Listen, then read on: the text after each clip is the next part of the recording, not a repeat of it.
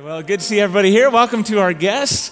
Really glad that you, uh, you joined us. You might look around though and you think, oh, all these people got their lives together and they're just looking down on me and uh, they, they, they want to take advantage of me. So you're kind of suspicious, kind of skeptical. That's okay, we get that. But I'm just saying, stick around long enough, you'll find out that we want something for you, not something from you, okay? We want for you what God has done for us. And in the past couple weeks, we've been in this series about investing my life wisely. And we've been talking about the idea that um, God has entrusted us with not just finances to invest, but everything, you know, our, our, time, our talents, all these resources, our whole lives belong to Him, and we're the managers, we're the stewards, we're supposed to manage it in accordance with His will. And so we talked about investing in things that matter and investing in things that appreciate and value. And if you missed those first two talks, you can go online, watch them there, or download the podcast. But today is our final talk about investing in things that last. You know, making sure that we're, we're planning ahead for the future. Maybe you've been doing that diligently, setting aside money for your future retirement and uh, putting money in that 401k, your IRA, your TSA, your pension plan. That, that's all good things. That's very wise. Some of you, though, maybe have not gotten around yet to thinking about your future and retirement. And, but regardless, it, it really doesn't make much difference if you're not thinking beyond your retirement. You know, if all you're doing is laying aside money for your future here on this earth, then that's a pretty poor investment because there's a lot more to come. And the question is have you invested anything that has eternal value? That's going to last beyond this world. You, you might need to take advantage of it sooner than you think, right? You never know when you're going to have to cash in, right? When, when, when you're going to have to leave this earth behind. And what a tragedy it would be to have only resources set aside for retirement and old age and not have anything to look forward to in the age to come. That's, that's the time that you really need it. So, look, it doesn't matter how savvy your financial planner is because they don't know the future. They can never give you great insight, a complete insight into how to plan for the future because nobody knows what it is except for one. And the one who has been there, who's been in the next world, he's there right now. We better stop and listen to the one and only expert, Jesus Christ, who has expertise in what's eternal. He's the only one we can turn to for that. So here we are. We're going to look at a couple of stories today. And the first one that he tells is one about a man who is a pretty good, successful businessman, but he is not a very good manager because he thinks that everything he has he owns and he's in control of it and that his future security rests in his hands. And we're going to find out that this man is actually a fool because he's not managing it as one whose things belong to somebody else, right? That it really all belongs to God. And the incident that provokes this story is really kind of, kind of weird. Mean, it's really inappropriate, I think, because Jesus is teaching a crowd of people, and some guy calls out to him from the crowd in Luke chapter 12, verse 13, and says, Teacher, tell my brother to divide the inheritance with me. really? He's teaching these deep spiritual truths to say, Hey, make my brother give me my money. And some of you have been there, right? That gets nasty, those family situations where, um, you know, funerals can bring out the worst, where you're saying, you know, dad would have wanted me to have that. No, you have the bedroom suit, I'll take the, the dining room suit. You know, and Jesus refuses to be an arbiter in that whole mess, and instead he goes right to the heart of the matter. And he says, Watch out, be on guard against all kinds of greed. Life doesn't consist in an abundance of possessions. And then he told them this parable, this story.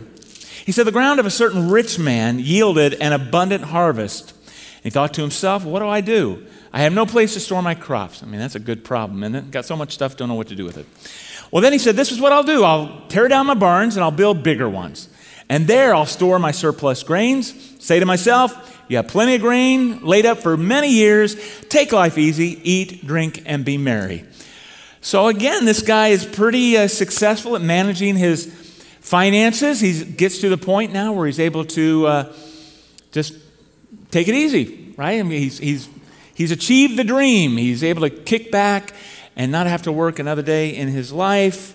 He's all set up, but of course, he, he forgot about something that there's more to this life than this life. And look, working hard is a good thing. It's commended in Scripture. And even enjoying the fruits of your labor is spoken in, in a positive way. And certainly, planning wisely for your future is a good thing as well. But there's more to it than that because we, we're reminded that all we have belongs to God and life is very short. And so what we have is supposed to be managed according to His will. All the good things in our hands are to be managed according to His plans. So this guy, even though he seems successful from the world's point of view, God has a very different opinion of his management skills. And it says in verse goes on in these next few verses, God says to him, "You fool, this very night your life will be demanded from you. Then who will get what you have prepared for yourself? This is how it will be with whoever stores up things for themselves but is not what? Rich toward God." He was tragically missing the whole point of the prosperity. All the money and possessions that, that he had accumulated had become his gods because he had not considered the things that were really of value, the uh, things of eternal value, especially his own soul. And so God calls him to give an account for what you've done with, with all the things I entrusted to you. And what happens is we get deceived by all the, the stuff of this earth. And it makes us forget how short life really is and how long eternity really is. So he's rich in every way except the only way that mattered. He wasn't rich toward God. And so you remember Jesus in another place, he talks about how hard it is for the rich to get into heaven. You know, he says it's, it's easier for a camel to go through the eye of a needle than for a rich man to enter heaven. Why is that? Well, it's because those riches are deceptive. It's that desire that I want to have more stuff in this world that ends up making us tr- put our trust in the things of this world. It, it, it becomes this selfish, greedy pursuit Uh, of worldly wealth and not putting aside anything for the life to come. It's such a trap, this love of money. It becomes a root of evil in our life. So many evils. How foolish it is to be so concerned with the investments of this world that we've made no investments for the world to come. And look, it really doesn't have to do with the amount of money. The issue isn't about how great your pension plan is, it's about where is your trust? Where is your trust for the things not only of today, but of tomorrow? And I love what financial expert Dave Ramsey says. Look, he says biblical stewardship is handling God's blessings in God's way for God's glory. I think he's right. We want to handle what God's given us according to his way, which means biblical principles about living within our means and living frugally on a budget, spending and saving wisely, investing prudently, staying out of the slavery of excessive debt so that we can be more generous. And no, that's not necessarily going to make us rich in this world, but it's going to make us financially stable and ultimately successful. Because uh, that, what, what kind of wealthy do you really want to be? I mean, if I were to ask you right now, are you wealthy?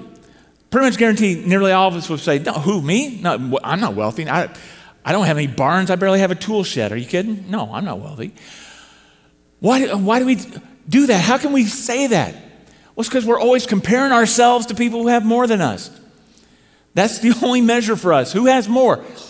But look, if you were to compare yourself to that rich fool back in Jesus' day, you would be way ahead of the game. Compare your standard of living to the richest person 2,000 years ago, yours is way higher.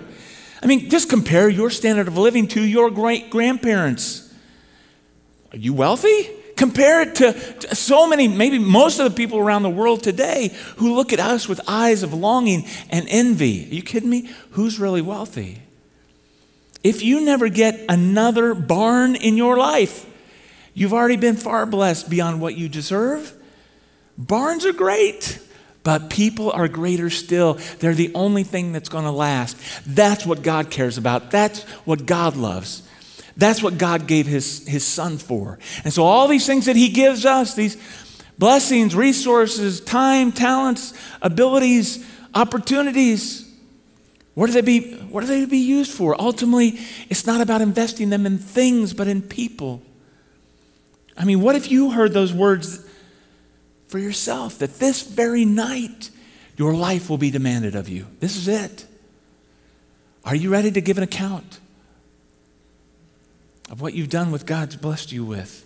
What are you doing with his resources? Because if your plans for the future focus solely on yourself and not on God and others, you've made a really poor investment. The question is, am I rich toward God? And that's our big idea, is to be rich toward God by investing in souls. That's the only thing that's going to last. Only God and people. That's it. And so Jesus goes on to tell another story in Luke about a business manager who is not very ethical, but he's very shrewd. In fact, he, he works for this rich man. The business owner uh, has put him in charge of his possessions and his property. And turns out the owner finds out he's not managing his property well. He's, he's wasting his possessions, he's mismanaging his funds. And so he calls him in to give an account. Manager knows that he's toast, he's cooked, that he's going to be fired. So he comes up with this brilliant idea. I'm going to I'm going to make a sweet deal for myself. I'm going to feather my own nest. He calls in his boss's creditors, these other business owners that owe his boss all this money. He says, "Tell you what, guys, I'm going to slash what you owe. You're not you're only going to owe half as much or even less than that." Right? Because he's, he's setting himself up for the future when he gets fired. These guys are going to owe him one. Somebody's going to take him in, hire him, and, and he'll be okay, right? And when the business owner, the rich guy, finds out about it, he goes, I got to hand it to the guy. That's pretty sharp. That's good, because that's the way the world does business, right? By whatever means, behind closed doors, under the table, ain't right, but it's shrewd. And look, Jesus isn't giving a seminar on business ethics here. That's not the point of the story, but the lesson he's teaching is just as shocking because look at this in verse 9 of Luke 16. In fact, say this out loud, everybody together with me, because this is going to be our memory verse this week. Here we go. Jesus says, I tell you, use worldly wealth to gain friends for yourselves, so that when it is gone, you will be welcomed into eternal dwellings. Did you hear that? Did you just hear what he said? Are you kidding me? Did he just say, use money to buy friends? I mean, how crass is that? Are, we're supposed to buy off friends? Yeah, well, no, not exactly. What he's saying is, you have been blessed to be a blessing. Use your blessings to bless others. Because the only thing that's going to last are people, our souls. All that money you've got, it's going to be absolutely worthless on the day you die. You're literally going to cash in. You'll have nothing to take with you. All those possessions you have right now that are so important, you work so hard to get, they're all going to wear out, rust out, break down, and rot away. You ain't going to have anything. Can't take it with you. The only thing you can take with you is souls. That's it. Money is not all about acquiring more stuff for yourself.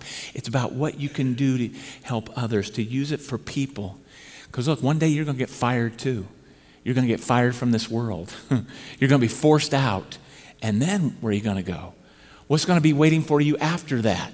Is there going to be anybody in heaven waiting for you to welcome you and saying, Hey, thank you so much for using whatever you had to get me here? It's because of you that I'm here, because you used your time and your energy and your efforts and your money to help get me here. Is there going to be anybody to welcome you like that? Use your money to make friends while you have the chance, while there's still time before it's too late. Send it on ahead of you by investing in people. Now, Jesus keeps going in verses 10 to 12 and says, Whoever can be trusted with very little can also be trusted with much.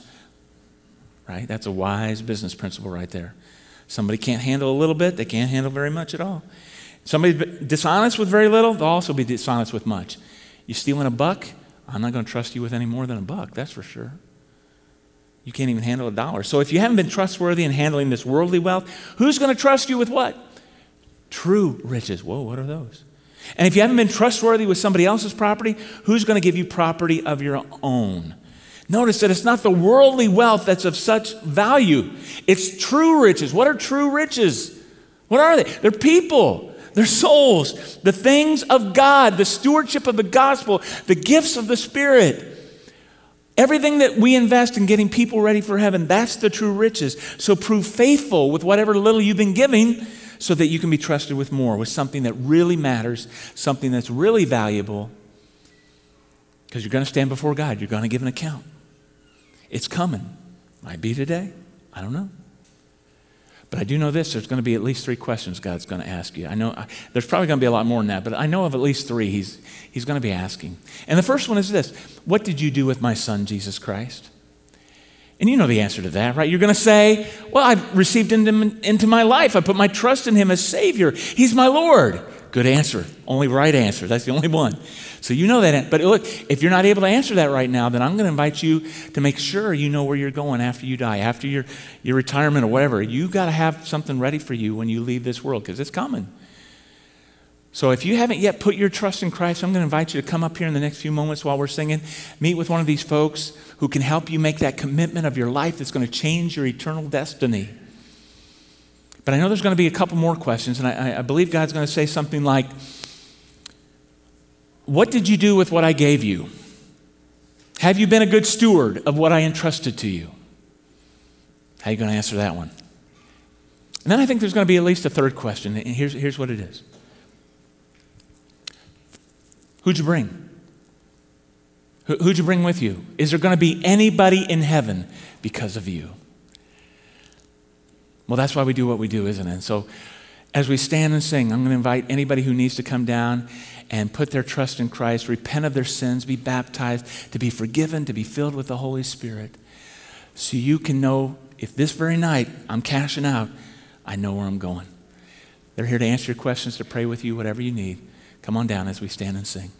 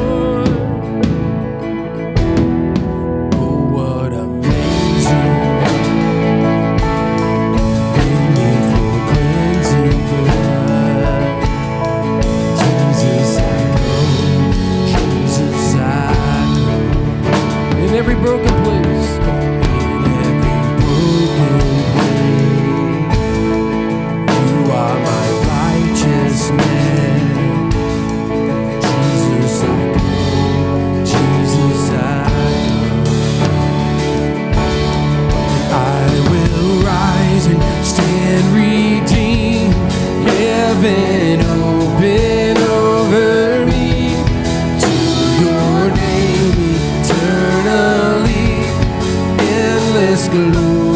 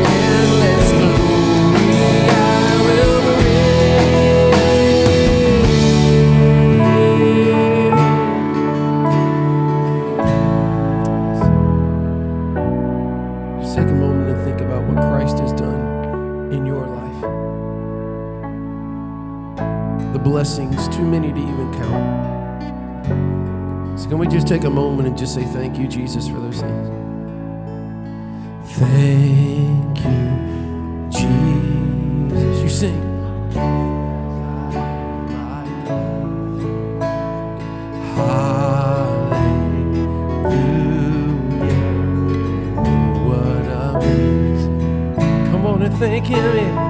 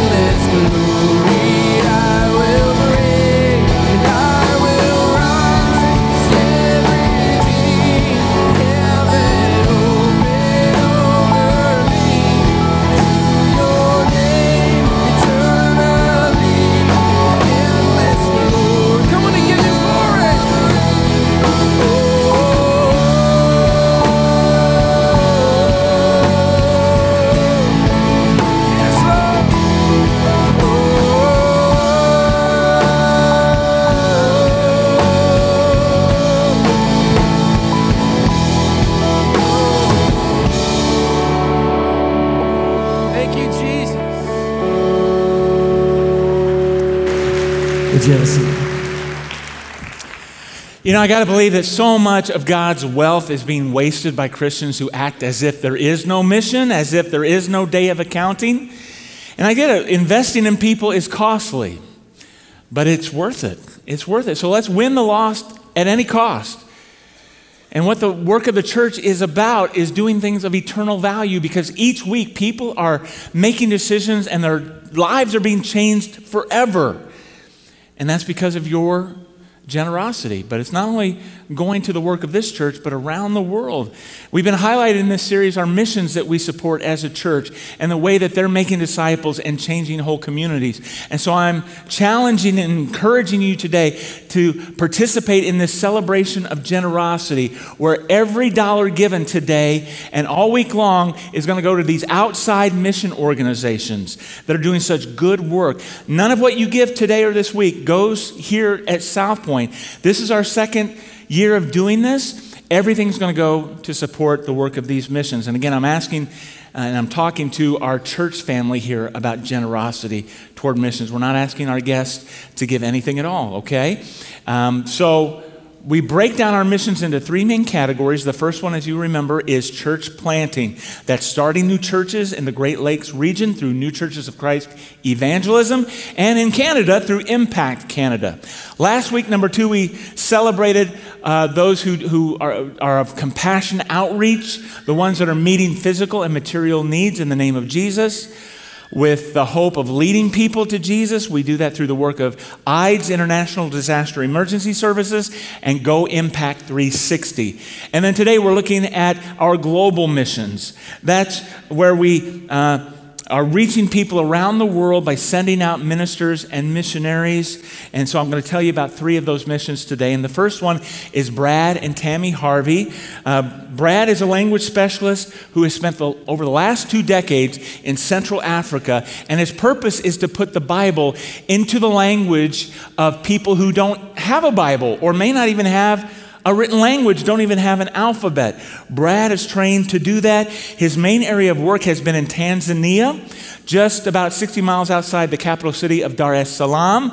In fact, Brad was the very first mission we began supporting as a church uh, from day one, our first foreign mission, and his work is mainly among the Omoras people of Tanzania, which is a, one of the largest tribes of about a million people, 95% Muslim. So it is a very dangerous kind of place where, you know, if you come to faith in Christ, you, you're not going to be very safe. So the, the way that he gets the scriptures into the Omoraz language in their mother tongue enables them to understand the gospel so much more.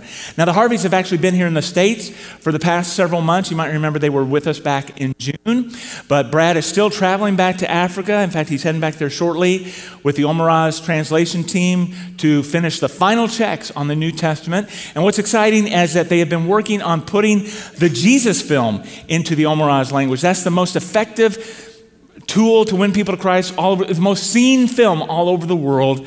They're going to be finishing up that project this weekend. So pray that more Omoraz this year will come to know Christ than ever before because, again, it's, it's very difficult when you know you're going to be threatened and persecuted, even by your own family, just for reading the Bible or for going to church. Now, we also support his house. His House Christian Fellowship, which reaches out to Michigan college and university students on 12 campuses. You know, instead of like going to the world, the campuses, universities are where the world comes to us. And they've been very effective here in their 50th year of doing ministry. They, they have three goals that's to win people to Jesus in the gospel. Number two is to build them up in their faith through uh, services and small groups and mission trips and retreats. And third is then to send them back out to impact other people for Jesus. So, over the past year, a number of students have been baptized into Christ, but since 1969, over 4,000 students have accepted Christ and been baptized. And, and we have a part in that. So, um, we're supporting that work on secular campuses. And then, thirdly, we support the work of a Christian college, Great Lakes Christian University. Uh, Christian College is, is one that is training leaders, servant leaders for the church and for the world, you know, investing in helping to train ministers and missionaries and other church workers at GLCC, which is a part of our fellowship of churches. You can go there and learn, either on campus or online. You can study biblical studies or theology, uh, business management, ministry, education, music, counseling, all kinds of things. And by the way, your giving also helps support a reproduction scholarship right here at South Point that we invest in our own leaders who are uh, wanting higher education and conferences for ministry and leadership training. So thank you for all that. And consider what God is calling you to do. How is God going to use you to change the world? Maybe He's calling you to go into missions or to go into ministry, to, to yeah, go off to Bible college and become a, a full time Christian worker, or maybe just to stay right here and work your butt off so hard that you may as well call yourself a minister, you know, that you're, you're impacting so many people right here at home. Maybe it's to go start a church in Canada, or maybe it's to go translate the Bible into some unknown language right now, or to go to Puerto Rico and help the people who are, eh, you know, trying to rebuild their lives there, or going to Romania this summer. I do know that God wants you to reach out to the people right around you right now in your own network of relationships. So be rich toward God by investing in souls. You know what? We're in day 14 of our 21 day challenge to prioritize God. Here, here's the remaining challenges. We've got three more for this final week. Number one, memorize a Bible verse each week. All right, how'd you do last week? Did you memorize Matthew 25, 21? Well done, good and faithful servant. All right, well, this week, we already told you it's going to be Luke 16, 9. Uh, these, this is the words of Jesus, so I'm going to start you out, and I just want to hear everybody saying this verse out loud again. Here we go. I tell you,